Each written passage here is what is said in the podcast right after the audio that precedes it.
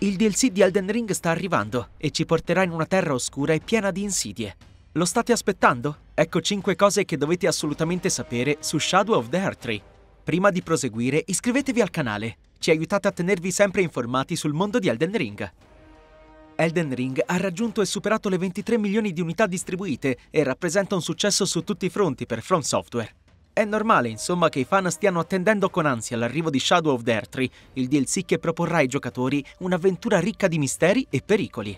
Il trailer d'annuncio di Shadow of Earth ha svelato che l'espansione sarà disponibile a partire dal 21 giugno 2024 su tutte le piattaforme che avevano accolto Elden Ring. Parliamo del PC, di PS4 e PS5, così come di Xbox One, Serie X ed S. Insomma, i possessori delle macchine della precedente generazione non saranno costretti ad acquistare quelle attuali per gustarsi nuovi contenuti di Elden Ring. Per giocare a Shadow of the Earth è necessario possedere Elden Ring, perché non si tratta di un'espansione standalone. Se già avete Elden Ring, potete acquistare la versione digitale di Shadow of the Earth a 39,99 euro. Se invece volete recuperare l'esperienza completa, segnaliamo la Elden Ring Shadow of the Earth Edition, che contiene il gioco base ed espansione, al prezzo di 79,99 euro. Quest'ultima edizione può essere comprata anche in formato fisico, ma solo su PS5, Xbox Series X ed S. Passando alle edizioni premium, il Premium Bundle digitale costa 49,99 euro e include Shadow of the Earth, un artbook digitale e la colonna sonora digitale dell'espansione. La Deluxe Edition digitale viene proposta a 99,99 euro e comprende il gioco base, l'espansione, l'artbook digitale e la colonna sonora digitale completa, tra quella base e le tracce di Shadow of the Earth. Infine c'è la Collector's Edition di Shadow of the Earth, disponibile in quantità limitate offre un codice digitale dell'espansione per la piattaforma prescelta, una statua di 46 cm di Mesmer l'impalatore, l'artbook fisico da 40 pagine con copertina rigida e la colonna sonora in digitale. Il prezzo? Non per tutti, perché è di 249,99 euro.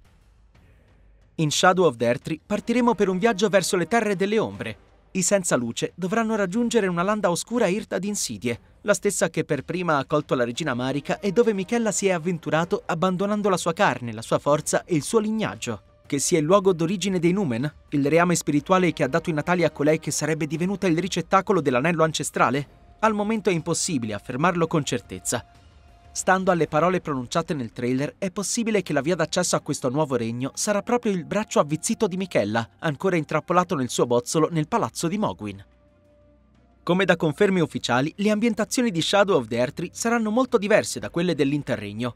Inoltre, la regione delle Terre delle Ombre sarà comparabile a quella di Sepolcride per dimensioni, forse addirittura più grande. Nel nostro cammino ci imbatteremo in diversi NPC, potremo ottenere tante nuove armi, equipaggiamenti e abilità, si parla inoltre di più di 10 boss fight, con alcuni nemici che a detta di Miyazaki hanno una connessione profonda con le terre delle ombre.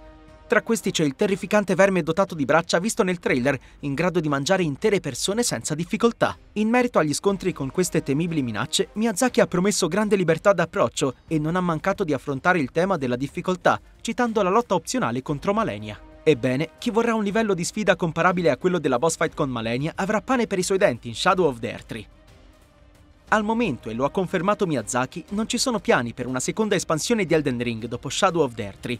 Nemmeno un sequel è in produzione, eppure il game designer e il resto del team non vogliono escludere nulla. In sostanza, Elden Ring potrebbe ricevere un seguito in futuro, anche se non nell'immediato.